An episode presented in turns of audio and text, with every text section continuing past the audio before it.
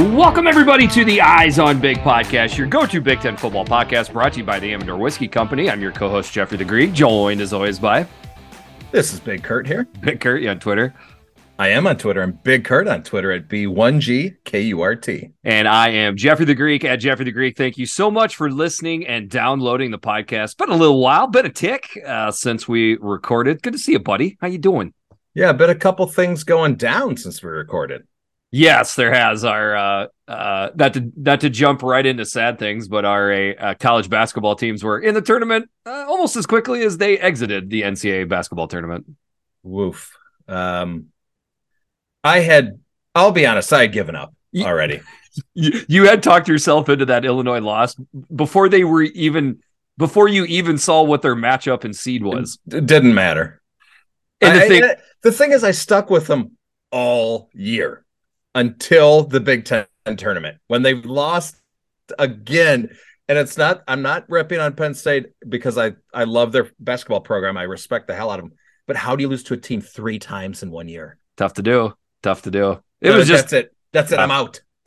Yeah, I mean, you are a you are a fan that can assess things well. You know, I I I know that I always give you crap for being uh, maybe too realistic, if that's a term. Um, Yeah. But in this case, I don't know if you noticed, I didn't really fight you because I could Nope. feel it. I could feel it with Illinois. I could feel it with my squad too. It did have Oh, kind of a happy to be there type of feeling, uh, and of course, not But- not a not a fantastic uh tournament for any Big Ten team for that matter. No, no, not a good year for the Big Ten basketball. Uh, not a good look. But what I'm also referring to is the fact that I have now moved. You have moved. You are in a have you have you named the the new the new recording area yet?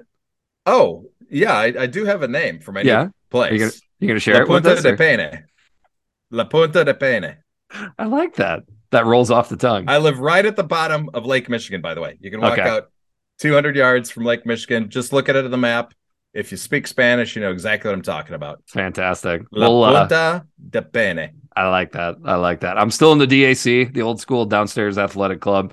But of course, we are recording this uh, via internet capabilities. Uh, we've got nice new microphones, folks. We we put a little bit extra money into this for you, so hopefully uh, the the sound is good. Uh, and actually, we should probably mention we tried recording a podcast two two weeks ago. Now was that what it was? Yeah. two and a half, weeks, three yeah. weeks ago. Uh, it did record. We recorded for over an hour, but only the first 20 or so minutes recorded. And I got to be honest with you, folks, to go back and re-record the same conversation, I- I don't, I don't know where that's at on the Mount Rushmore of shitty things to do, but it's up there. It just doesn't work out. I mean, No. really, just it doesn't feel genuine. You can't do It it. doesn't. Yeah, it feels like you're trying to reiterate or restate things that you already did. So, anyways, that's that's part of the reason. Hopefully, we will have a little bit better luck with the technology this time around. Uh, we were recording this on Friday evening, the 31st. Hope to have it out tomorrow. No fooling. All right. If you weren't going to say it, I was. Uh, but maybe it'll be Sunday. I'm not real sure. And as we are recording, the uh, Iowa women's basketball team is actually warming up to play a Final Four team. So our men's team had no success, but at least uh, uh, for me, the the women's basketball team has been excellent to watch. And I never thought at one point recording this Iowa football podcast I would ever talk about women's basketball in any capacity, not to be a douche, but I'm just being honest. But this has been some of the most compelling basketball I've literally ever watched. Watching Caitlin Clark and and some of these, and a lot of other Big Ten basketball teams as well. Maryland, Indiana, they looked great in the NCAA tournament. It's been a lot of fun to watch. Yeah, it actually has. Um, I tweeted out tonight. Look, we're all Iowa fans right now. Really, I haven't seen that tweet. I've been Busy. Oh yeah, I tweeted Um, that. Um, but you know, most of the and, this isn't hundred percent, but if you go back, and I'm not not calling myself an expert on you know college women's basketball, but it's pretty much the teams in the South or the teams on the West Coast, Yeah, you know, have dominated the sport. right. So, look, if you're a Big Ten fan, you're not cheering for Iowa. You're doing it wrong right now. And I got to say, I, I feel like there is a lot of that that I've seen. I've seen actually a lot of Gopher and Nebraska fans, which would be, you Mhm. know, typically the two last fan bases that I would see support Iowa in anything. They've been very supportive of Caitlin Clark and the Iowa women's basketball team. There's something ab- ab- about you know, women's basketball team isn't so it, it, doesn't put you off as as much of a, as a rival fan. And then I I do think Caitlin Clark, you know, went in the Naismith Player of the Year, she's been yeah. a, she's been a heck of a story. So I was going to say, I think that is a big reason why my interest has been, you know, has has been on this tournament is Caitlin Clark. Caitlin Clark. Like yeah. it's not just that Iowa has this great it's that there's this generational type player on a non-traditional women's basketball powerhouse. Yeah, she's a must see. She's like must see. If, if Caitlin was at Tennessee or UConn or something like that, we'd be like, ah, whatever. But she's you know at Iowa at a Big yeah. Ten school. Yeah, I mean, obviously, it obviously means a lot to me, but to hear you in Illinois or AKA non-Iowa fans say it, that's that's pretty cool. We're recording this as the game's about ready to start, uh, so we'll obvi- everybody will obviously know the outcome of this game. They're they're not Vegas does not uh, look kindly on them staying in this game. I think they're 12 point dogs going into this game. So maybe they yeah, can pull off what? a shocker. Not, Who knows? It's Not a bad place to be. You got nothing no, to lose. No, absolutely. All right. With with uh, anything more to add, or should we just jump right into this mailbag here, Big Kurt? Well, uh, you know what?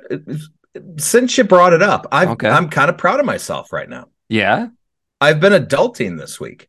Okay and I don't mean adulting in a biblical sense. I mean like I I today I had a couch delivered and two rugs and a coffee table. Is that adulting? That what adults... Is, is that, I, I, think I think that probably counts. Uh, I'm not used to doing these. Things. No, no. Well, you, you should be. Uh, that's the second time since, or second or third time since I've known you that you've had to uh, move furniture. But let me just back Kurt up with this. Um, Kurt Kurt is not a, a big connoisseur of decorations, decor, and and and things of furniture. He when he moved into his place in in Minnesota, what three years ago, it it took a tick for you to even get a table inside your your your condo. Anyway, well, here's what it takes. Here's what it takes. It literally takes me having company come over. Okay. That's it. And and and so I have company literally coming over tomorrow. Otherwise, I would not have a couch right now so in that case, you, you needed to have a place for them to actually physically sit down. Yes. Yeah. And usually it's a date coming over, but this time it's not a date. That's a buddy. All right. All right, good stuff. Congratulations there, buddy. I'll I'll Thank I'll, you. I'll be I'll be sure to keep track of the I can look over Kurt's shoulder. I'll be sure to keep track of the of the decor as he as he uh, uh decorates the place. So all right, here we go. Mailbag.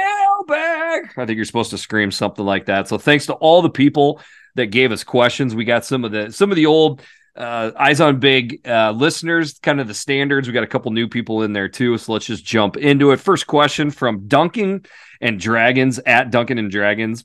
Let's say Fickell, Luke Fickell, obviously goes 500 in year one, and he has an okay year two. I wrote that down as like eight and four, right? That's an okay year two. Okay.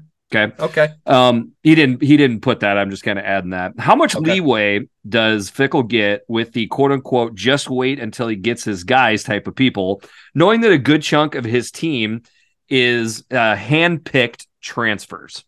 Okay, so I'm gonna be a complete hypocrite and take both sides of the of the story here. So definitely the game is less forgiving now with the transfer portal. Like you pretty much have to start producing right out of the gate or at least by year two. But on the other side of things, this was this is Luke Fickell. This was the guy that everybody wanted. And Wisconsin got him. And they love the fact that they got him. Not just the fact that they got the guy, they love his style that he is bringing. And they love the fact that they are no longer playing. This is kind of weird to me. They're no longer playing traditional Badger football. They love that it's going to look different. So to me, this is almost an exception, I think, where he's going to get more time than somebody normally would. Really? Okay. So, and that's kind of tight. You you're actually already hitting on Duncan and Dragon's second question, which is kind of you know a more broad question: is have things changed? Uh, where with the transfer portal, coaches, even like coaches at Fickell at a place like Wisconsin, there's more expected out of them sooner. I don't think there's any doubt. I think there's a lot of factors that have happened in the last five, yes, eight, ten I, years or whatever. But I, I right. do think the transfer portal is the number one thing uh, that has gotten people to um, uh, fans to expect more out of coaches earlier. I think you could call it the Tuck effect, right? I mean, we saw what Mel Tucker did almost immediately, which which everybody feels like it's his first year. It was technically a second year that he did that and it was because of you know the big name transfer portals and and we've already got that you know we got mordecai and uh, you know so you got your quarterback. I mean it is easy you could easily say that wisconsin has the best quarterback room right now under Fickell than they've had in the last 25 what whatever maybe maybe ever. So maybe that situation right there. And and it is extremely interesting. And i know you're probably going to go there a little bit but I understand. I totally understand from Wisconsin fans' point of view that it's exciting that they're going to see a different style of football this fall.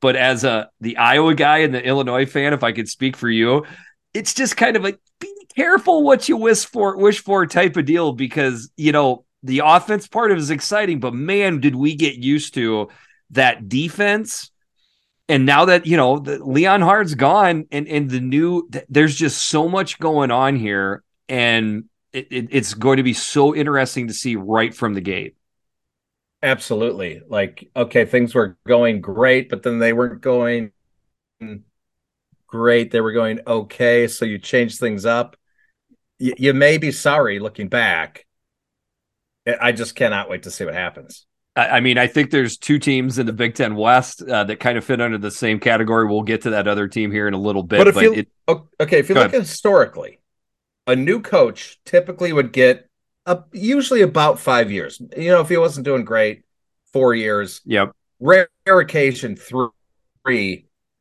I think we're we're moving towards the three four year because of NIL but I think Fickell's going to get five years regardless at Wisconsin because of who he is. You say three, four. I think we're getting closer to two, three. Maybe. Okay, um, maybe. I mean, they're already trying. They're already trying to fire a head coach down in Florida. He's going into a second year, and that I mean that has to do with recruiting and NIL and the and the lack of what mm-hmm. they believe is bringing in. Worth noting at Cincinnati, Luke Fickell went four and eight his first year, but he went eleven and two his second year. Now that's at a that's at a smaller division. Okay, it, it's it is a tougher build and burn in a conference like the Big Ten. I don't, I don't think I'm overstating things when I say that. So, but if he did something like that, where he went four and eight and eleven and two, that would be incredible. But the funny thing is that I just said his first year he'd go four and eight. Okay, so like I think Badger fans would give up a four and eight season knowing that he's going to get to eleven and two. But you can kind of understand right in his question, he's expecting six and six right from the get go. So if it is five and seven or four and eight, that will then ratchet up expectations even more for year two. I mean, that's just how it goes. For sure. All right, moving on to uh, next question. Our guy Tracy W at Tracy Wilson six seven. I have a sick question. Who's the next Big Ten team to need a, a new head coach? I don't think it's that sick. Kurt and I aren't big hot seat guys, but I think I know who you're going to say. But you go ahead okay, to need a new coach. So I went with I divided all the teams into good, bad, and indifferent. Like okay, so, the good right now is Illinois, Michigan, Maryland. Those teams are you know, whether they have a new coach or they're doing well or their their trajectory is up. Bad, obviously, Tommy Allen at at Indiana, Fitzy at Northwestern. I'm going to Ryan Day in there because he's not beating Michigan. And then I'm throwing Mel Tucker in there. Indifferent is Iowa, Penn State, Rutgers, Minnesota, Nebraska, Wisconsin, and Purdue for all different reasons. Like. Wisconsin has they have new coaches. Obviously, that's not going to be them. But the good, you could lose a coach because they're doing too well. That's true too. I mean, bad, I think when everybody reads this question, they take it as a hot seat who's going to get fired but there's there could be some coaches that just move to a different situation. Uh, there could be coaches okay, that retire. So, so there's a lot of different ways. I'm pretty much throwing out the indifferent. Although Iowa, you never know when Kirk Ferentz is going right. to retire and, and right. need a coach. So I'm pretty much looking at the good and bad. Illinois does Bielema do so well that he he has he gets very plucked? very low on my list of somebody that I would think would move on. Like he would he would be near the bottom. Interesting. Okay, yes. I, I I disagree with you on that. Michigan, Harbaugh, like every year he threatens to leave. Locks is doing great. What if somebody wants to pluck Locks? And then again, going to the bad, Tommy A. That that's probably my number one right there. That's my number. I Tommy I, Allen. I assume that's what you were going to lead with. It's interesting where you took this question and, and answer, I should say. But Tommy Allen to me seems like you know I don't I don't want to say dead man walking, but you better get something you know going here. Uh, two after the COVID Okay. year, two and ten and four and eight. Now he did you know things they fought last year, so I do want to give him credit. So then, really, the question is, what does Tom Allen have to get to to keep his job? I would say six and six. But if he goes five and seven and they were I think- close, I does he five and seven's fine. he- he'll he'll stay. Yeah. And But, but part but part of that again, is part of that is the Illinois athletic department and fans do they don't expect as much, let's be honest, from their head coach as some of these other teams that we could name. Indiana for sure. But again, Michigan, Harbaugh could be gone right now. He could be gone tomorrow. We That's don't know. true. You bring up good points. You got me thinking more along the lines of not just hot seat or retirements, just Right. general shenanigans that could take some of these coaches away. So uh, here, I'll put you on the spot. What would you set the over under at for how many different coaches we have within a month after the football season's over? After this season. Yep. Okay. Over under. So over under, I'm gonna go one and a half. Yeah, I was gonna say one and a half or two. Yeah, I'd, I'd probably set it Yeah. at that. I think, I think three would be would be shocking that that that happened, but I could definitely see one or two. I thought about going two and a half, but I think I'll go one and a half. I think that's good. yeah. Okay. Right. All right. Next question uh, is from Kelly. Was here at Gopher Girl. All right, Girl Gopher. Excuse me. Kurt, specific to Kurt here. What will you miss the most about Minnesota besides the nearness to her? Kelly was here. Which is a great first of all, great question and great little little uh side note there, besides the nearness to Kelly. And Kelly, I apologize. I was not following you. I don't know why, but now I am following you. So what will I miss most about Minnesota? Thought about this for a little while. First of all, number one, the downstairs athletic club. Oh, nice. I mean, obviously. Yeah. Yeah. Bar Bar La Grassa, my favorite restaurant in the entire world. Okay. Downtown Wayzata. I'm gonna miss my gym, CrossFit Minnetonka. I'm gonna miss going to a bar and watching, not watching, just seeing high school hockey. Really? On TV. Wow. Wow. Look Of course. you. Getting a little sentimental there. That was one of the coolest things about Minnesota. I'm gonna miss Target Field. I'm gonna miss going to basketball games at the barn. Um, I'm a gonna lot of stuff miss here. the lakes. I'm gonna miss the lakes. However, I'm 200 yards from more water than exists in the entire state of Minnesota, so I'm not gonna miss it that much.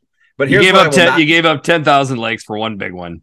for one enormous lake. Here's what I will not miss: going to bars and not having football on TV. I figured that was going to get a mention at some point. Uh, the one thing I would add is, um, you know, I knew you were taking off before you took off, obviously, for several weeks before. Uh, then you get busy with life and whatnot. Then all of a sudden you were gone, you know, and and and, and it was about a week and a half, two weeks after you were gone, and it was a Thursday or Friday. I think it was two weeks ago before spring break, and I was like, "Ooh, I got some free time here. I wonder if Kurt wants to." Oh, he doesn't. I can't get him to grab a drink. He's he's in Indiana, so that was the first time where it hit home, where it it kind of stung for me. But hey, new new roads. I'm happy for you. Moving on to the next question. All right. Active duty Husker at Husker GI. First off, thanks for your service, active duty Husker. We like this question. Which Big Ten coach would make the best James Bond? I think this is a no brainer. Do you want to go first or me? Oh, okay. So I I couldn't come up with one. Is that okay? I went with several. Okay. So, So, you, with, you got several candidates who would be the best James Bond. okay. So I I not only have several candidates for James Bond.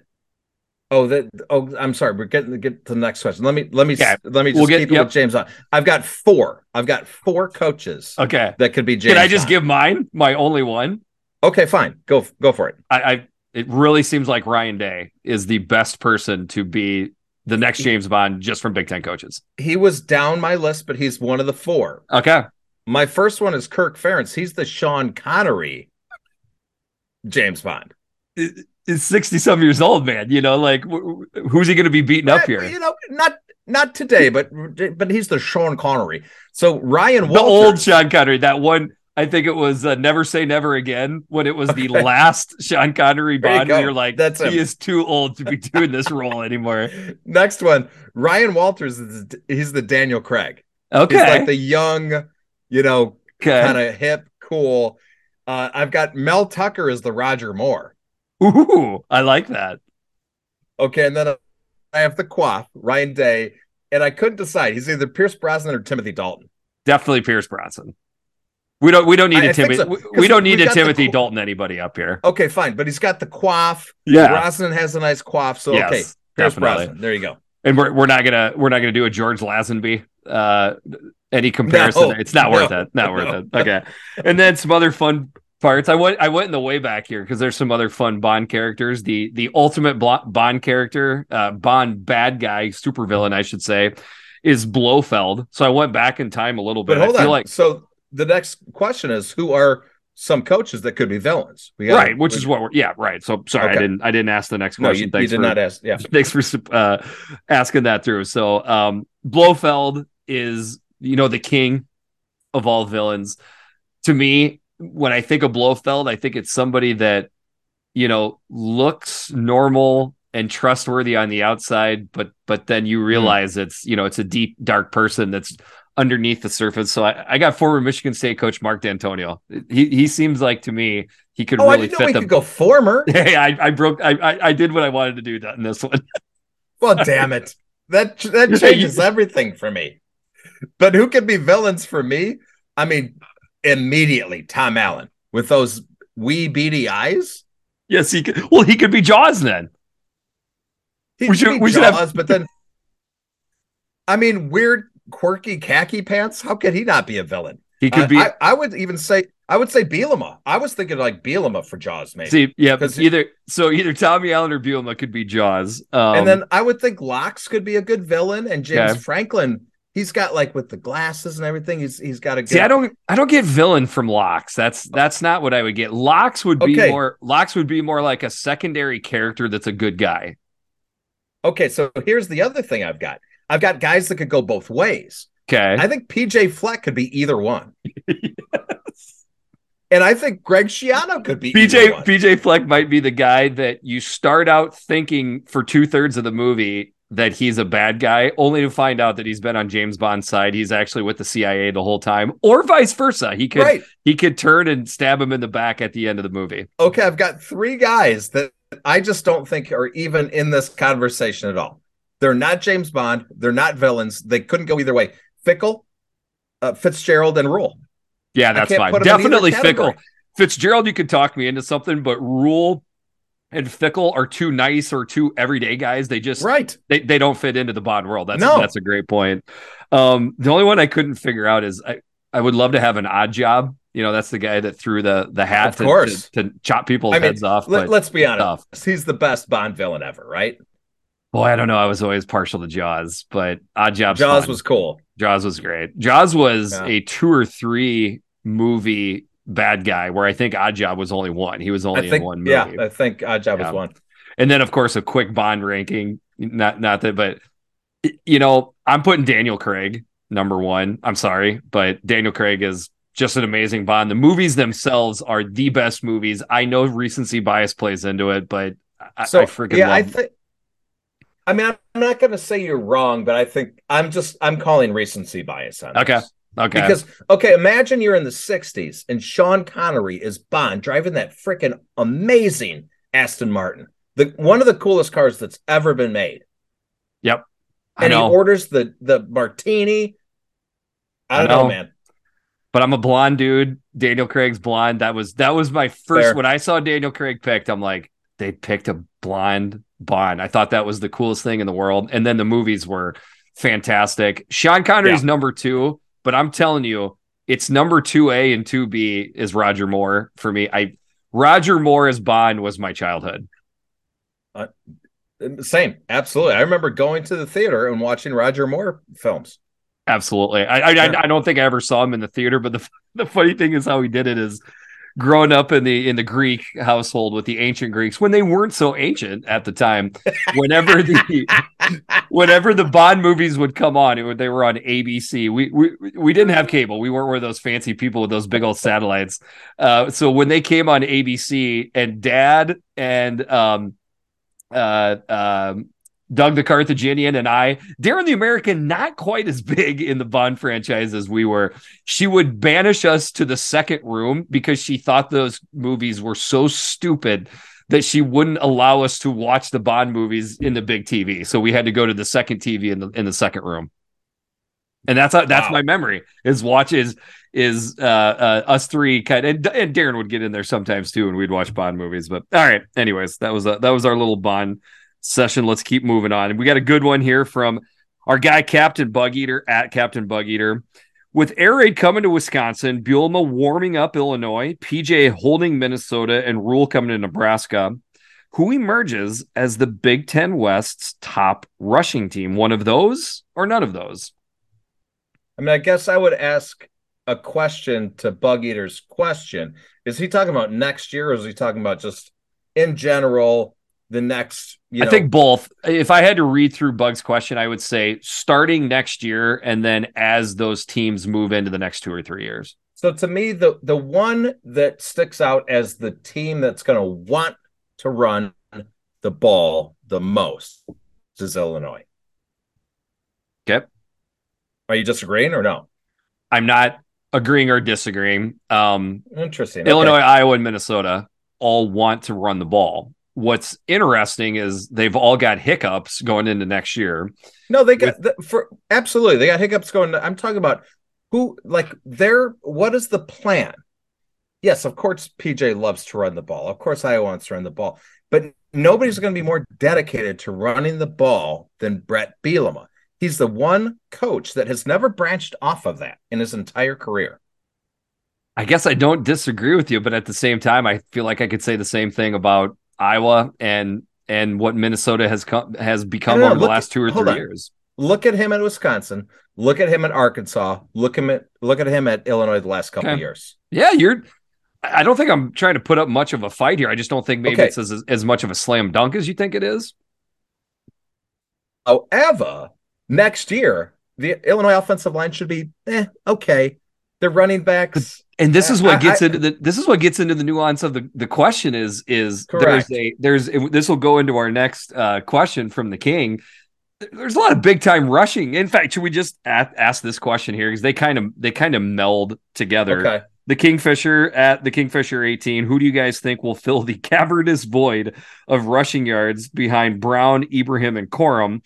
Now of course he figured out that corum is actually coming back it's a new right. era of running the damn ball so this these two questions kind of feed into each other and and it's tough because Mo Ibrahim is a huge loss for Minnesota. Yeah. We saw yeah. how much Minnesota struggled to run the ball consistently when Mo Ibrahim was out of there. I right. I think people are are sleeping on Chase Brown as a running back and as an NFL running back prospect. I think he tr- I think he made the Illinois offensive line look a lot better than they actually were last year. So no doubt. I, I I'm the first one to say I didn't think our offensive line was that good.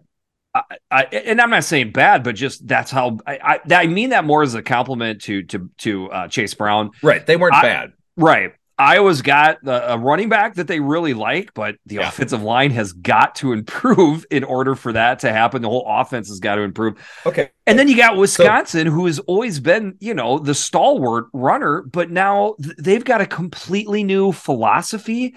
Are are we leaning towards is Nebraska the answer here? We know Matt okay. Rhule wants to run the ball too.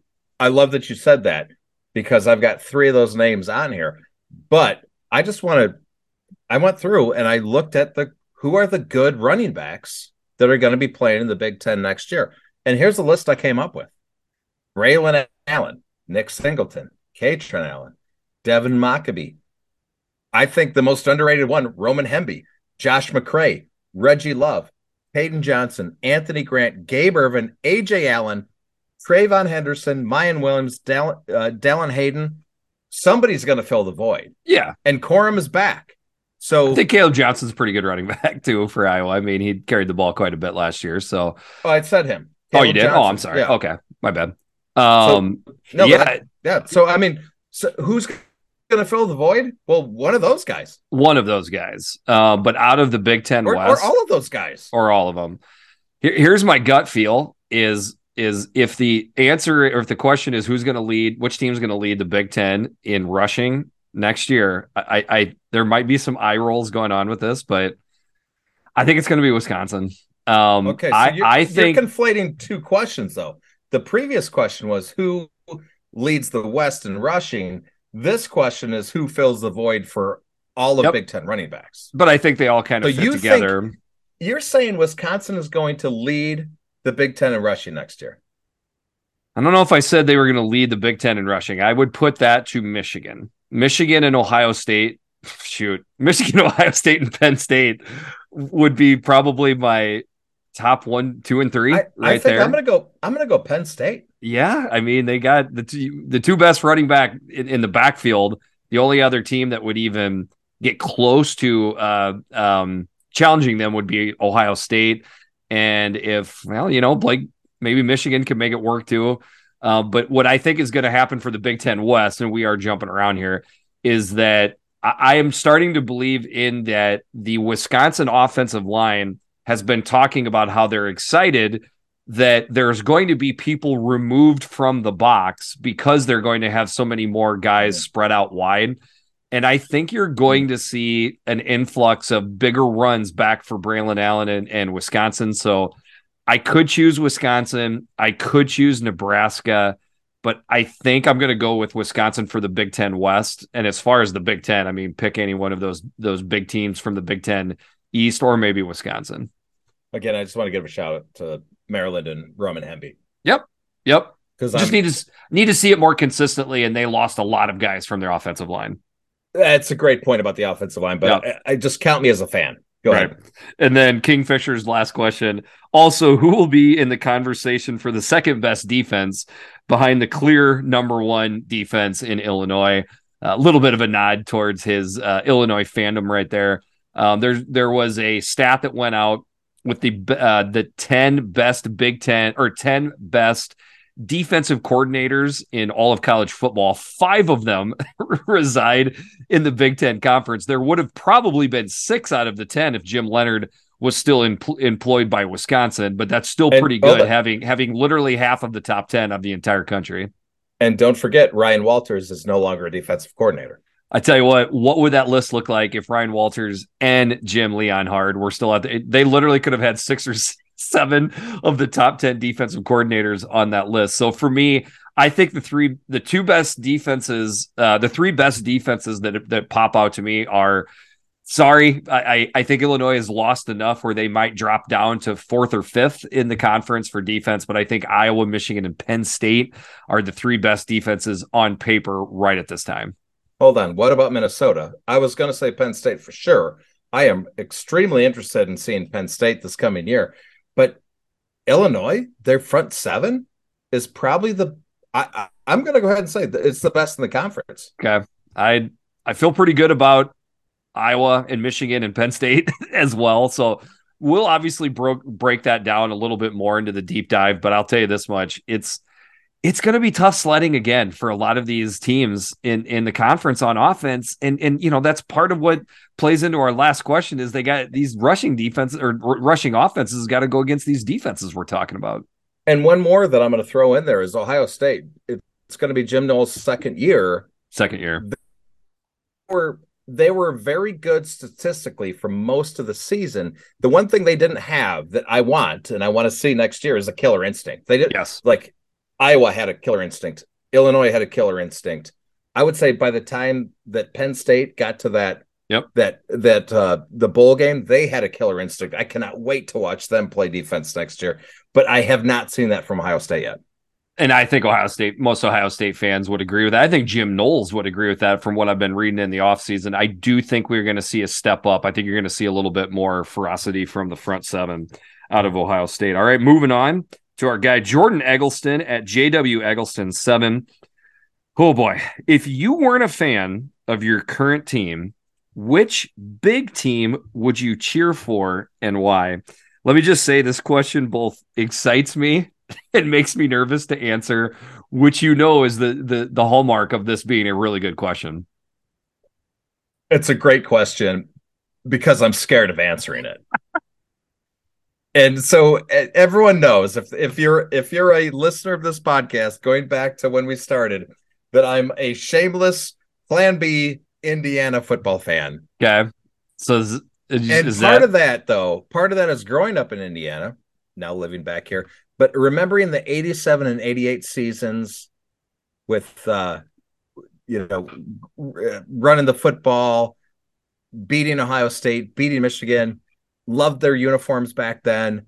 So that's part of it. But if I had to, if you're putting a gun to my head and saying, who are you going to be a fan of?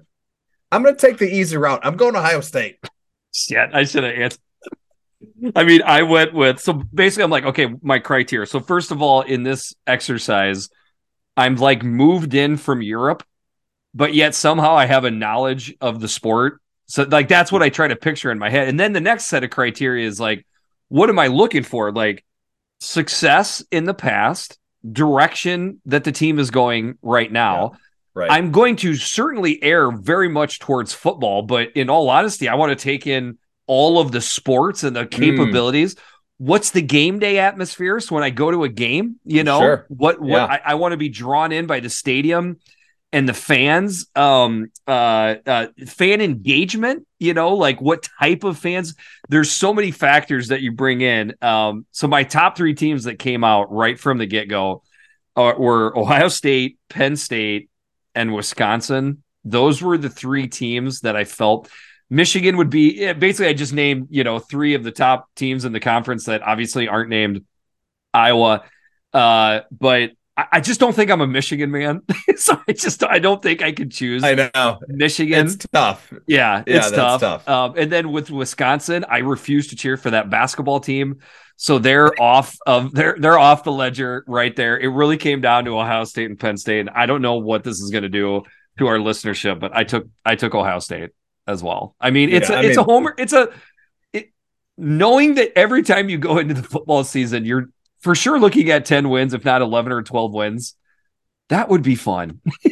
I would like to know how that honest, feels. I took I took the easy route on this one. Like just we both did. Give me give me a lot of wins. Yes, Expect give me a lot of wins.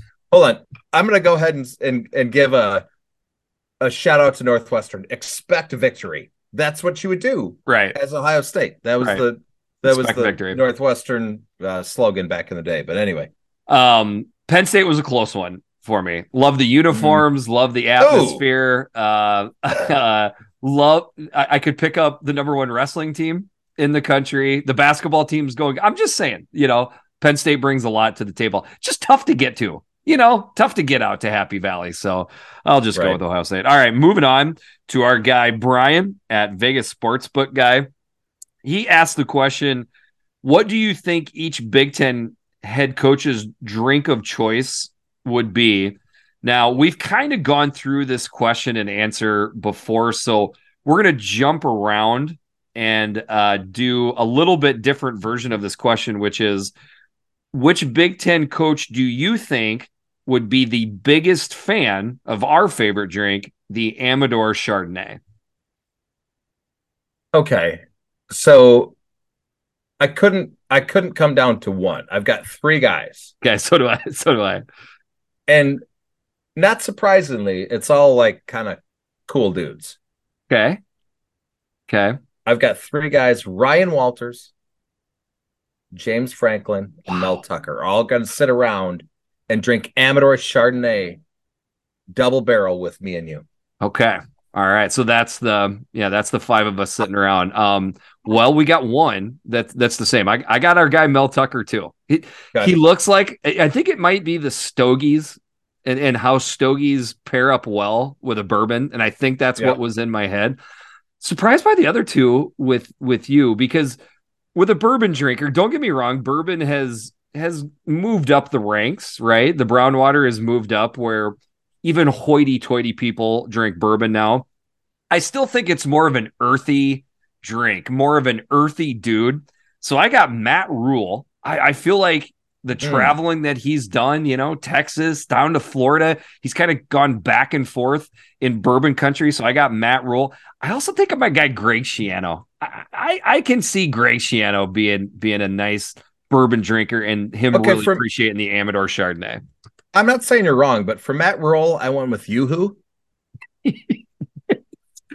think Matt Rhule. I, I don't think I don't think Matt Rhule's cookie cutter. I, I think he throws him down. And then Greg Schiano, uh, I went with wine. Yeah, okay. I can see yeah, see Ryan Day to me is more of a wine drinker. Of course, Jim Harbaugh, I mean, we know what he's gonna drink, Ryan right? Day. Oh, whole milk.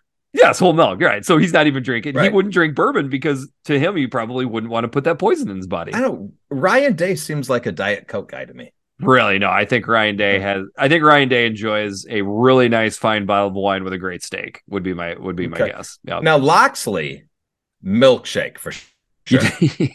thick heavy milkshake maybe maybe around the holidays he puts something in it spikes it a little bit just to just to help himself out a little bit all right with that being said the eyes on big podcast is sponsored by the amador whiskey company. Our unique process takes the highest quality kentucky bourbon and finishes in california wine barrels. This double barrel aging technique creates characteristics from the individual barrels that are blended together to make an exceptional whiskey Perfect sip, neat, or in your favorite bourbon cocktail, Amador is the perfect go-to this fall on game day. Amador Whiskey Company, born in Kentucky, raised in California. Moving on to our guy Eric at HawkFet. First question up: What college football rules would you change? Targeting. And it's not to me, so I got targeting as well. It's not to remove the targeting. I do understand the basics of the rule, but it is too punitive. Kicking somebody out. I mean, how dumb is it that somebody gets kicked out for the second half of one game in the first half of the next game? I cannot believe that ever got pushed through in the first place. No, and I will say, I'm not against the idea of having safer hits because I am. And in fact, when you when you target someone's head or when you target someone's knees, that's that's not the intention of a tackle. The intention of a tackle is to tackle someone in their midsection. Yep. So to me, here should be the rule: tackle between the basically the chest and the mid thigh. Okay. Anything else is a penalty, and it's just 15 yards or That's it. whatever, 10 Right. yards. Like that. So essentially, no tar- no targeting. even if he launches, as long as he hits the guy in the numbers, it's fine. correct. Yeah. Dude, I, And- I and could get with that. and here's the thing that nobody, That's great. Hold on. Here's the thing that nobody ever talks about. You launch at a knee, completely legal. Yeah. Why is that legal? When, when I, I, guarantee. I guarantee if a running back is running and he suddenly was frozen and and and a football god came into his helmet and said, You're gonna take a gigantic shot on your body right now. Maybe number one is his head, but I can guarantee you number two would be his knees. That he Right. wouldn't want that he wouldn't want to take. And by the way, in rugby, this is a rule. You have to tackle between the chest and the mid thigh. And if you watch rugby, there none of this stuff happens. No, because they're great see. tacklers, and that's why the Correct. rugby style tackling is what's is what's caught uh, taught by a lot of football coaches. Right. Yeah, that's a great that's a great point as far as just in between, you know, numbers to thighs, no targeting. Man, it, it- are, It's so are you the first to come up with that? Because I, I tell you, that is, I guess I just haven't heard anybody say that. That's fantastic. No, I, I'm not the first to come up with it because you know who came up with it? Me on this podcast a few years ago. Okay, So- right, maybe I wasn't paying attention. So the- so the other one, I'm the the whole idea of challenges. The college used to do it right, right, where there was just somebody in a booth reviewing the play, and if they needed to stop the play, they stopped the play. The why are we letting coaches being in, be involved in officiating the game? It That's makes true. no sense to me. That's a good point. Just take it out of it. They can they can there can be a booth challenge thing because it's it's pretty obvious that it needs to be. That's good. Just take the coaches out of it. I, I love it. They got enough. They got enough shit to do anyways. Right. All right. Next question from our guy Hawkfet. T- What food items would you ban from the tailgating scene? and Hawkfet really wanted to say that he hates red beet eggs. I got to tell you, I don't know if I've ever seen a red beet egg, let alone see one at a tailgate. red beet eggs. I mean, Huck Fed, I You love folks it, should- but you- what you- the hell is that? Never. I don't think I've ever heard of it, but boy, does he hate red beet eggs. So let's just support him in saying red beet eggs are nasty. I wouldn't know. I've, I've never had one, but anyways, I've got Wait, hold on. Is is it? Hold on. Hold, is it red like B E like a E T? beet, like a beet. Yeah, like a red well, beet. I, I love beets. Beets are good for you. I just don't know if I've ever had a red beet egg before. I, I mean, they're maybe they're good for you, but I just enjoy eating beets. beets, beets are beets are good for the soul. I'm a know. root vegetable guy. Absolutely, you are. What I would say is this: when I am at a tailgate, I don't want anything elaborate. I want it to be a food that I can pick up with one hand and shove into my mouth and eat. It cannot be something that I have to set my beer down, set my drink down, and go through a process to eat. I don't want a plate. Thank I want to walk by a table, pick it up, throw it in my mouth, and continue on with the breakdown of Iowa's 4 3 defense and how it's going to look that afternoon. Thank you. People tell Yeah. me, "Oh, I have the greatest chili for our tailgate." A lot of work. Wrong. Chili is not a tailgate food. Like you, you're holding a bowl, you're standing up, and you've got a spoon. Where's your beer? Well, It's it's, not in your hand. Like I'll you've got to. I'll make somewhat of an exception with chili on a cold day. No, because I, it I does. won't. Okay. I will not Okay. make an exception for chili. You, you, you give me a hamburger, you give me a bratwurst, and that's it. How about how about chili in a cup? We, we've done that before at a tailgate. You pour the chili you into a cup and you cup? just sip it. Yeah, that's one handed. Okay, that's I one will accept sipping a cup of chili. I will accept that. All right, It's got to be one hand. It's gotta be one hand. That's the thing. Wings, wings. W- wings you can do. Horrible. Wings you can do, but it's No, tough. But the, wrong. the issue with wings is now I've got crap on my fingers, and you know, there's typically it's weird, but you know, you got to find a Okay. napkin, towels ain't around. Yeah. So it's got to be clean. Yeah. To me, got to be one hand. Tho- So those something, some Yep. with a bun. Right. Something with a bun. that helps. And if it's a cheeseburger, I want a slider. I want a one hander that I can basically just shove the whole thing in my mouth, so I don't have to sit there and take multiple bites. Yeah. Great. point. Um, and then the last question he has, this gets us into what we hope will be our next podcast. We quick little ranking here. This is just out of the blue. Top five Arnold Schwarzenegger movies. How do you want to do this? You want me to go through So- mine first, or well, I, I can go through mine, but Okay. th- these are in no particular Okay. order. But I Okay. know my top five: okay? Commando, amazing. Terminator, uh, nothing needs to be said there. Total Recall, when I was a kid, was the coolest movie I ever saw in the theater. Running Man, Running Man was the greatest book. I, I, I read that book after I saw the movie. The movie was amazing. Book was even better. And then Predator. There we Yep. go. That's Yep. the top five. So this was tough for me. Um, my honorable mention because you got to get a little bit of the the Arnold Schwarzenegger when he tries to make something funny, and he's not really he's not really saying it with comedic timing, but just because he says it like this, it's very funny. So So are, kindergarten, you, are you referring to let off some steam, Bernard? that's a good one. That's his greatest quote ever. No, the greatest quote is "Get to the chopper." Get to the, chopper. chopper. That's, a That's- good one. However, let out some steam, Bernard. To me, is the I, what I was going with is I think his funniest line is a comedic line in Kindergarten Cop when the kid's like, "It could be a tumor," and he goes, "It's not a tumor." Like that It's is not a tumor. so. Kindergarten Cop, tw- uh, Twins, and Jingle All the Way. Honorable mention. Honorable mention. They're Okay. they're great. They're great movies. I actually have the Terminator in honorable mention. Hercules in honorable mention. Total Recall in honorable mention. I can't believe it, but hey, you haven't heard my top five yet. I, I want you to hear my top five. hear the 'cause you top left five. a big one out. Number five, I got Commando. Okay. Commando is the quintessential blow shit up movie ever, ever. The Awesome. scene where he is putting the grenades and all the guns, attacking it to his vest. and he's and he's like putting the the camo on Face his paint. face and everything. They got Yes. smoke behind him. It's absolutely incredible. Number four, The Running Man, uh, has Total Recall exactly held up to the test of time? No. Has The No. Running Man kinda a little bit better than Eh. than than Total Recall? Number three, you skipped this one. You just missed it. T2 Judgment Day. One Eh. of the rare times where Terminator, the second movie, is better than the original. Another one you skipped. Amazing movie. Number two, True Lies. amazing yeah, comedy, yeah. a, a, great, great action. Jamie Lee Curtis's Tatas. It is one of the greatest movies for Arnold Schwarzenegger of all time. But number one, I mean, it is just hands down his Predator. Uh, it is, it is the, it is the so top good. machismo, blow it up, dudes, dudes. The the beginning of the movie when Carl Weathers and Arnold Schwarzenegger oh, give each it. other a five, and they're dude. It's it's just it's the greatest '80s. Okay, you know, so you had a great list. Yep, I'm so confident in my list.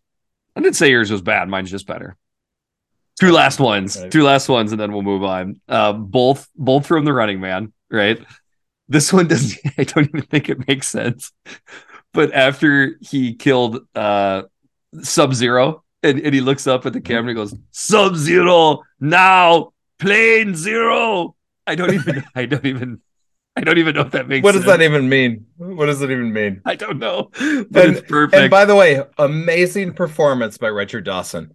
Absolutely ab- absolutely it was. He yes. he made that movie click. There's no doubt about it. And absolutely. I remember because yep. I I was I just barely was old enough to remember him being on the Family Feud to see him play that role was incredible. And I don't know if you've ever heard anybody that that worked on the Family Feud. They said his character in the Running Man was who, who he was behind the scenes. That's who Richard so, Dawson really was. So, plug to Stephen King in his book.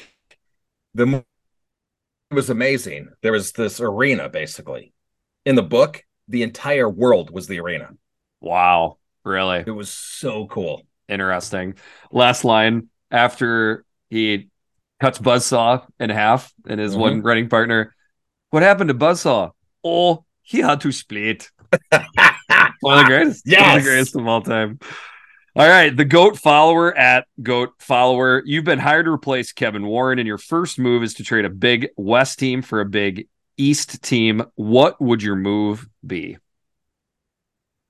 Um, okay. So didn't put a lot of thought into this one, but good. I don't think you need to. Follow. I'm going to trade Michigan for Purdue. Michigan for Purdue. Okay.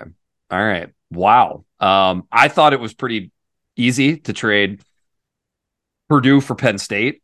Now you've got Purdue playing Indiana one. inside their own division for the last game of the year. Doesn't make but much then, of a difference. Hold on. But... I'm going to stop you though. Poor Penn State has to travel to all these Big Ten Wests. That's not fair to them. Not fair. Um, Michigan geographically a little bit closer. Uh, now, yeah. what I would say is is this: is if if we did trade Penn State for Purdue, the funny thing is the Big Ten East would still have all of the championships for the past eight years, minus one. Penn State would have notched the Big Ten West one one Big uh, Big Ten championship. But right point being is even if you did Michigan, by the way, yeah, for the last eight years, it would be it would still be six and two for the East because then it would be Penn State and Ohio State for all the other Big Ten championships. But doing Michigan just because of the last two years, Michigan has won the last two Big Ten championships. But before that, it was all Ohio State and Penn State. Right. Point I'm trying to make here is even when you switch out one of the top teams, unless that top team would be Ohio State that you would move over to the West. Correct. The breakdown is pretty much the championships are on the East side, and that's mostly because of Ohio State. I feel like that's a nuance that many people not named Scott Dochterman have a hard time grasping. Uh, then this actually kind of fits into a question we got from our guy Alibaba at Alibaba 26 would be worth going over West Division teams out of conference records since 2015 just to prove the division's better than people give it credit for. That is a deep dive. And what I'm saying is answering that question how we did, the last question by the GOAT follower, is, you know, still a lot of the weight in the conferences in the East just because of Ohio State. But what would the West look like compared to other divisions? I think I will try to find some time to do a deep dive for the last five, six, seven years of divisions and conferences. Just did not have time this week to to do this, but I but we wanted to acknowledge the question, and we'll get to it sometime down the road. Yeah, and just to add to that, the East has won every single Big Ten championship game since 2014 when they started the East and the West. Yep. Ohio State has five, Michigan has two, Penn State and Michigan State have one. Correct. Yep.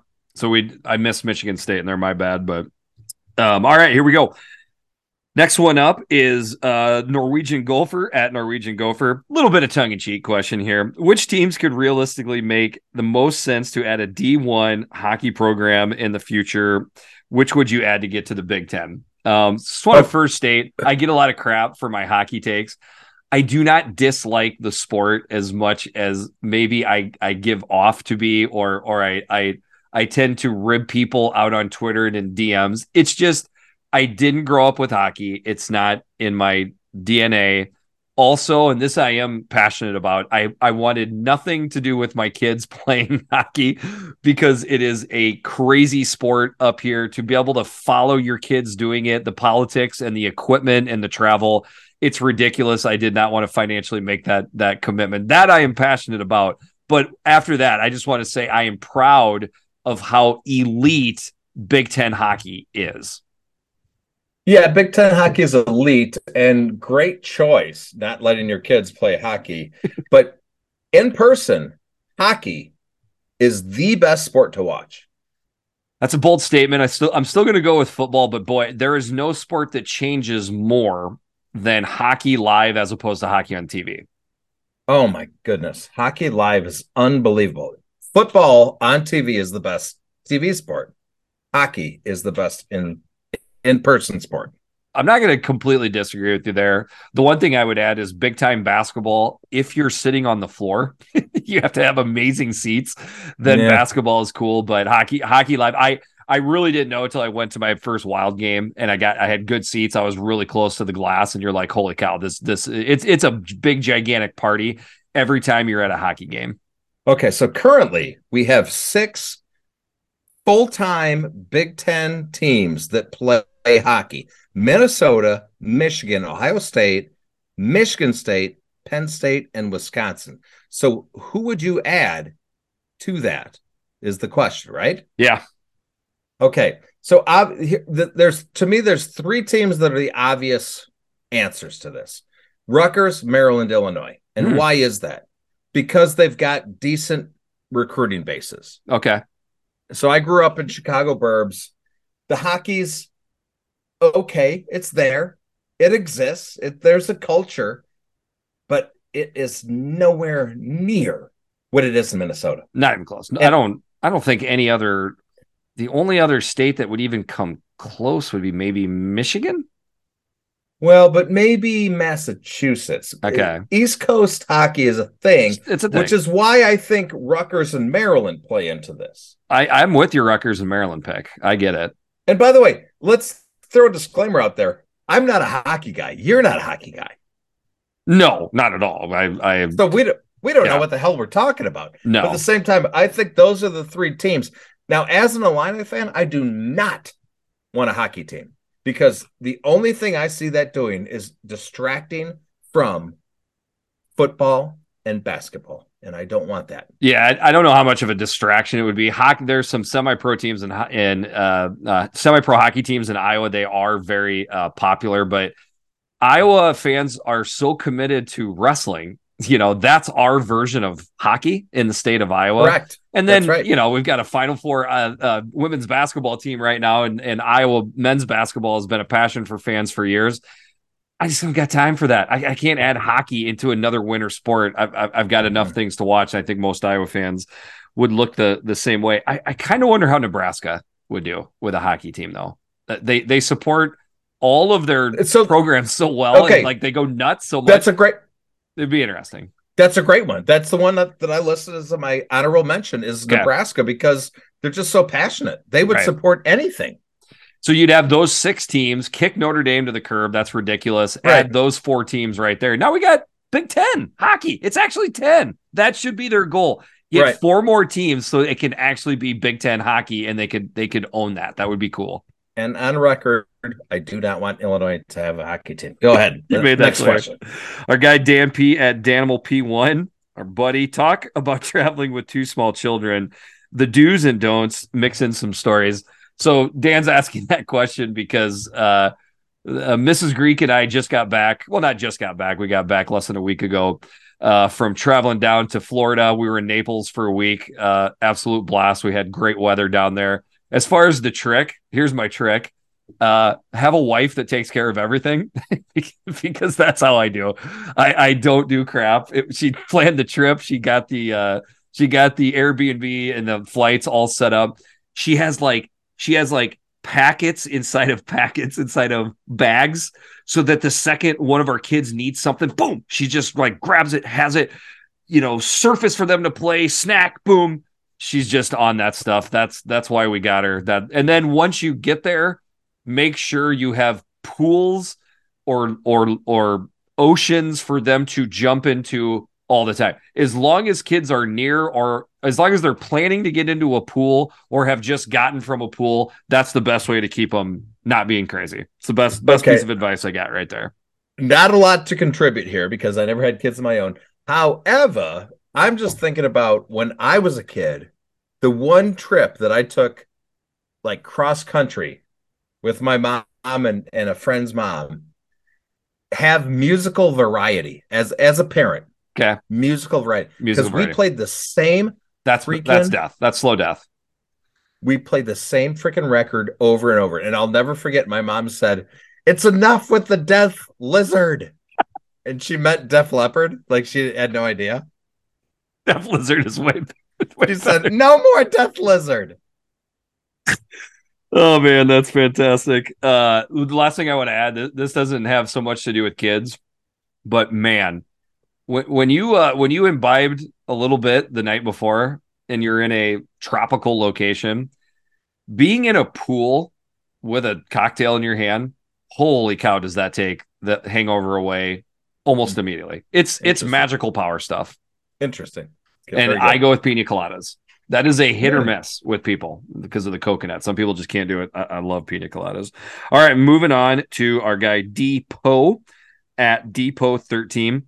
Iowa will not be taking seriously, but should they be? When the offense was decent last year, or even just merely bad, instead of historically bad, they won games. We should now have an above average quarterback, returning talent on the O line, plus another great defense. So I challenged him and just said, you know, when you say taken seriously, what do you mean? And he meant taken seriously as a contender to get to Indianapolis. So basically, my answer is I I would actually disagree in the Iowa isn't being taken seriously. I think that's a little bit of a I get it. An Iowa fan that's got his defense mechanisms flaring up. I'm not saying I'm any different. You, we've obviously witnessed this on the podcast. Um, but I, I, I think Iowa's being will be taken seriously to get to Indianapolis. And I think a big reason is because of all the other teams in the West, Northwestern is down, Purdue is on a rebuild. Wisconsin and Nebraska got completely new staffs. Illinois has got tons of talent to replace. Minnesota has got tons of talent to replace. Yep, yep. Right now, I mean, I'll probably get crap for this, but Iowa is essentially the shiniest turd in the in the bowl, you know, as far as the Big Ten West right now. So to be taken seriously nationally, probably not. But as far as people that pay attention to the conference, I think they will be. Yeah, shiniest turd in the West, maybe, but it's really hard to polish a turd. It is. I'm not sure if you knew that. No, it's almost impossible from from what I'm can gather. But eh, this and this seems like an Iowa fan that is kind of in my vein as an Illinois fan. Like he seems like a negative Iowa fan. So no, I mean Depot's a good great. He's a really good dude. Um, no, I don't think you mean I'm not like, saying he's not. Yeah, I'm just saying he's. It seems he's taken a negative approach here. Are they serious? Should they be taken seriously? Of course. And I, I mean, think what he means by just I have think, a what I think he means by that question is he feels that I will won't be taken seriously, but that they should be taken seriously. Mm. That's yeah, that that's how okay. I, I took it from him. But m- maybe the way you took it is the correct way. Well, never mind then. I mean, absolutely. Should Iowa be taken seriously for the West? Of course, but there's probably five or six teams that should be taken seriously for the West. Yeah, and that's the thing. I think there's a lot of teams that will be taken seriously. I think when the votes come out from the media, Iowa's going to be first or second. Uh, they're going to be right up there. I think people will recognize that the defense um, is is going to be good again. I mean, Phil Parker does his thing, but you know the negativity. I mean, it's not like we're we're breaking any right. new grounds here. It, it comes from the fact that Iowa's got to they got to bust a group, bust a grape in a fruit fight here pretty soon on offense in order to to really wow people. And I'll take this opportunity to remind people that this is a good thing that you have no idea who's going to win this this division. That's what makes it compelling.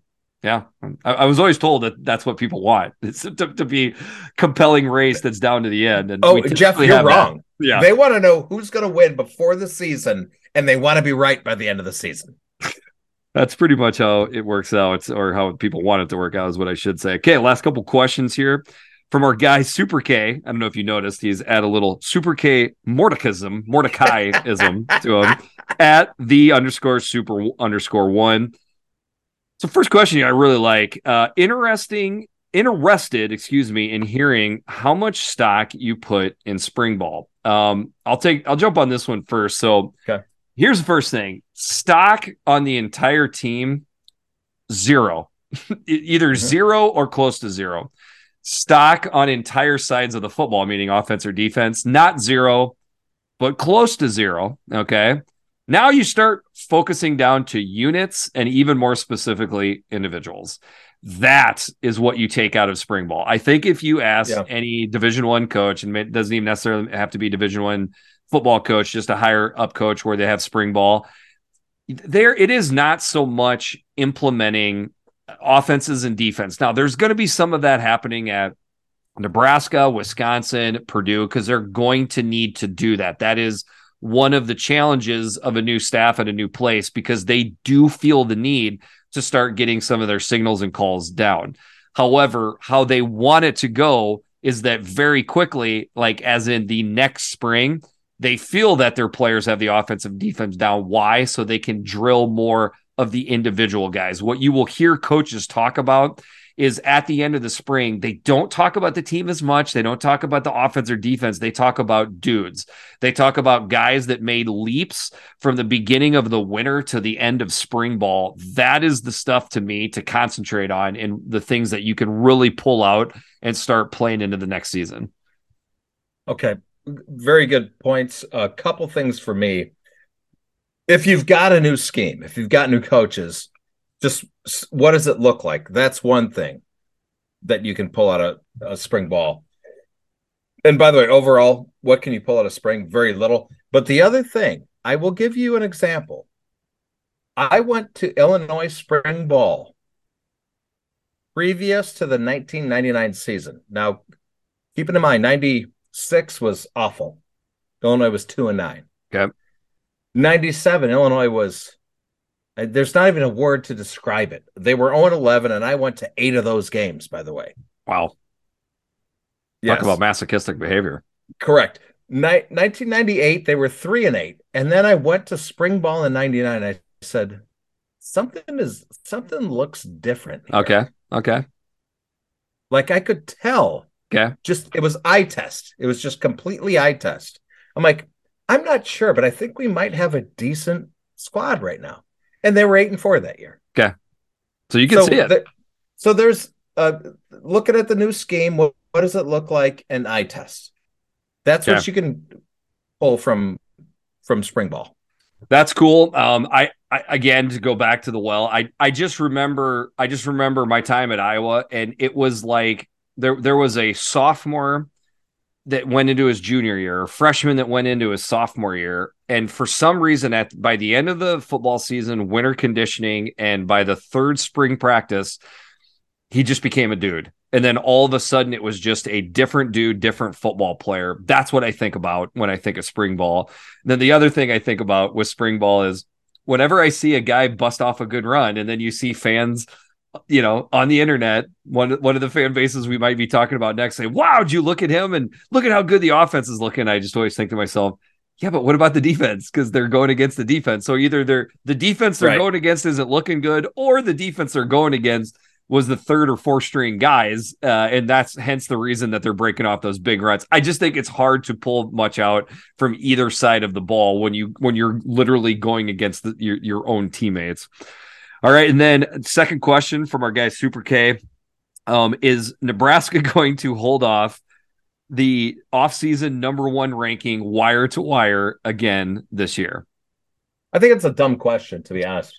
Are they going to? Of course. They already won it. That's what they do.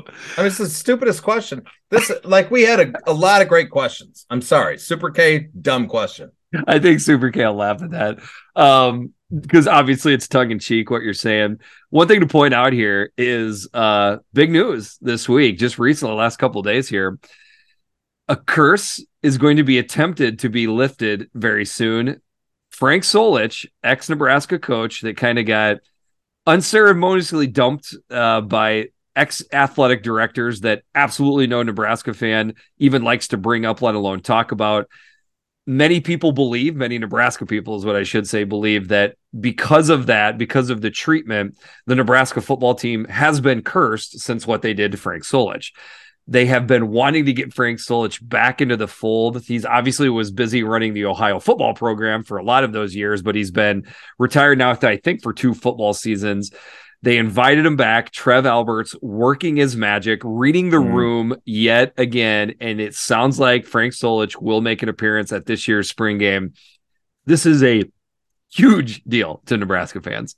Yeah, it's huge. I mean, I always liked Frank. Uh, he he was he coached at Nebraska from 1979 to 2003. And he That's followed he followed one of the greatest coaches in the history of college football and it wasn't good enough. And I think, I think most Nebraska fans look back and say, eh, maybe that wasn't the right thing to do. And and and I think this is kind of the olive branch saying, "We love you, Frank." Yep.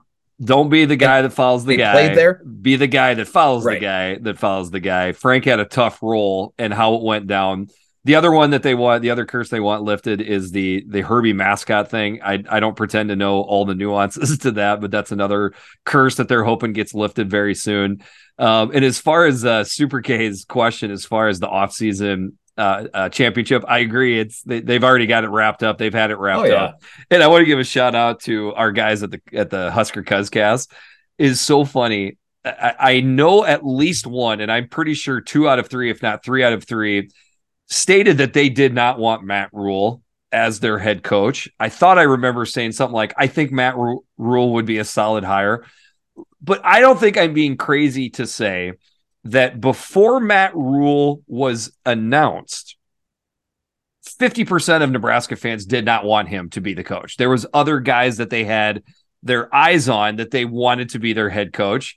But now that he's been hired, the work that he's been doing recruiting, this the mm-hmm. the persona that he's putting out he's connecting with the nebraska people with the nebraska schools and everything. It's everything that they thought and hoped scott frost would be. Long story short is if 50% of nebraska fans weren't on the rule train before he got hired 99.9% of them it is the golden rule all the different rule you know things you can say. They, well, they love the guy now but here's the great thing to me about Matt Rhule at Nebraska is he is a program builder. Yep. Look what he did.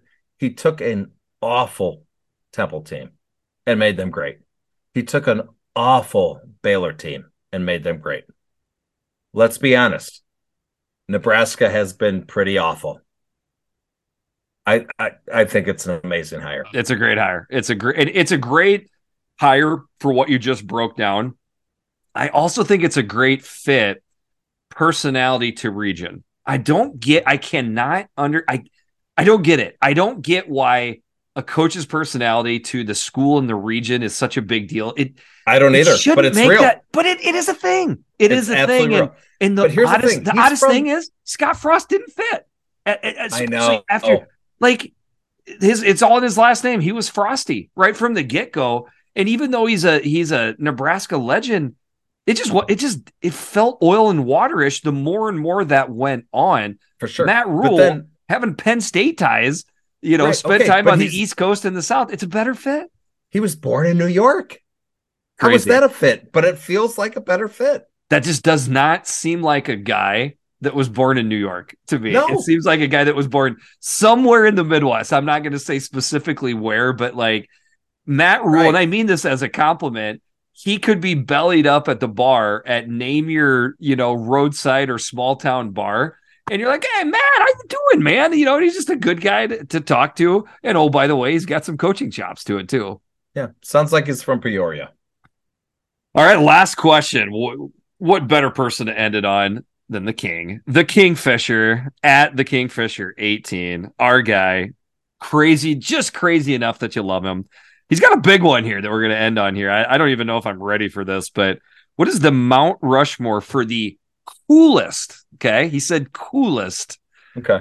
Big linebackers of all time. Boy, you want to talk about a, a big question to take on. I mean, to me, this isn't hard. Okay. We're going all Big Ten, right? The the entire. It's got to be Big Ten. You know, yeah, I'm so... probably I'm probably mostly going to err towards dudes that I recognize, you know, in my 40 plus years on towards the... I'm airing towards the coolest. So okay. number one is Dick Butkus.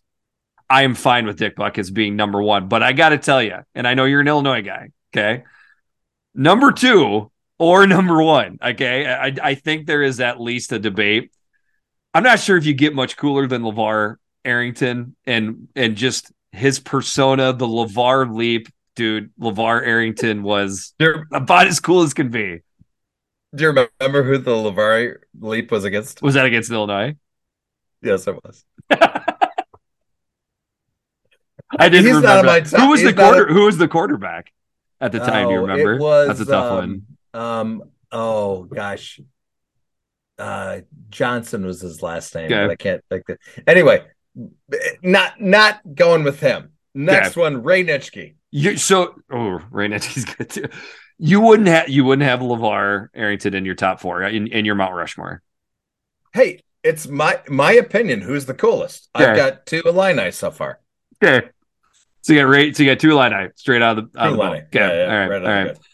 Um, I just want to give a shout out personally because I'll never get a chance to do it again. When I was a kid and Doug the Carthaginian was on the team, two guys that maybe our audience wouldn't be as familiar with, but Hawkeye fans would be Melvin Foster and John Derby. They were like two polar opposites from different parts of the country, different backgrounds, different ethnicities, but boy, did they make beautiful music together when they were playing in that old school 5 2, Kurt, a 5 2 defense and I love those guys. I got to I got to John Derby came up to me one of my first practices at Iowa. I'll honestly never forget it. Um, so I got to give a shout out to those two guys. And then I'm just going to and then I'm just going to go ahead and stay on the the you know biased bandwagon. I think Jack Campbell is a pretty cool guy. You know, won the Dick Butkus award. One of the coolest things he ever did was when he got a safety last year, the running back for South Dakota State. He put his hand up in the air and drug the running back like three more yards into the uh, end zone for the safety. That was one of the coolest things ever. Okay, my next one, Dana Howard. Another Illinois. E- East, yeah. So far, all three of mine are Illinois guys. Dana Howard out of East St. Louis could have gone anywhere in the world that he wanted. Like uh, uh, Bo Schembechler wanted him at Michigan. Yeah. He said, "Nope, yeah. I'm going to Illinois."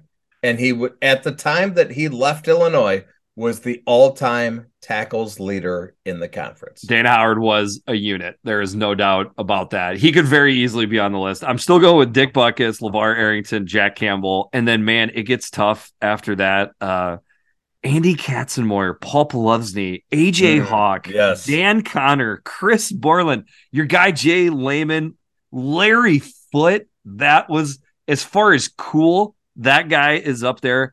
The might be a little bit of a surprise. I think this guy was an absolute assassin, and I loved him. I'm actually going with Greg Jones from uh, Michigan State oh. late 2007 2010 so i'm leaning heavily into the coolness there i think i think g jones was incredible okay i'm going i'm tempted with my last of course the my first three are Illini i'm tempted with my last one to go percy snow ooh boy another great one oh. another great one but i'm not going to i'm going darrick brownlow from illinois number 48 you could have at least went our guy Jay Leman. I thought you were going to go Jay Leman for, nope, for your nope. to to have your your bias Mount Rushmore complete. But okay. By the way, Brandon Short, Pat Fitzgerald, dude, we've had some pretty good linebackers in the. How about and, and EJ Henderson? EJ, another another good one. Holy cow! Um, uh, I'm trying. I'm drawing a blank on. He, he didn't actually play in the Big Ten. That's why I didn't put him on there. But uh, Lavonte David for Nebraska. I mean, there's another. Oh amazing linebacker. Just can't. Absolutely. I just can't put him on the list because I don't do the Big Ten Network thing when I say Big Ten classics and it's Nebraska versus I mean, somebody in 1994 because it just doesn't doesn't make any literally, sense. To me. We could literally go into Nebraska history and find probably five more linebackers. Oh probably, yeah, absolutely. Probably linebackers that are better than everyone I throughout. No, there. I wouldn't say better than Dick Butkus, LeVar well, it's, Arrington. It's tough being yeah. yeah but. Um, but once we add USC and UCLA, we're really going to be adding wow. some linebackers to this list. I mean, think of the absolute yeah. units that USC had when they were up and running for a while there too. So, all right, man, that's it. Uh, we have worked our way through the list. You got anything was, else you want to add? That was fun. I don't know. That was just that was a good a one. I may just go down to the beach right now. a little chilly, I would think, to do that, but props to no. you if you do that. Been there, done Been it. there. Oh yeah, your yeah. little cold, your little cold plunge that you did right when you got there. Well, I'm a cold-blooded person, so hmm, that is true. We hope that very soon we're going to be able to do our rankings pod. Uh, we got the, the the first list all ready and done and ready to go. Just got to find some time with our guy DS to record. So hopefully that will be somewhat soon. Until then, I am Jeffrey the Greek. And I'm Big Kurt. This has been the Eyes on Big podcast. We'll talk to you soon.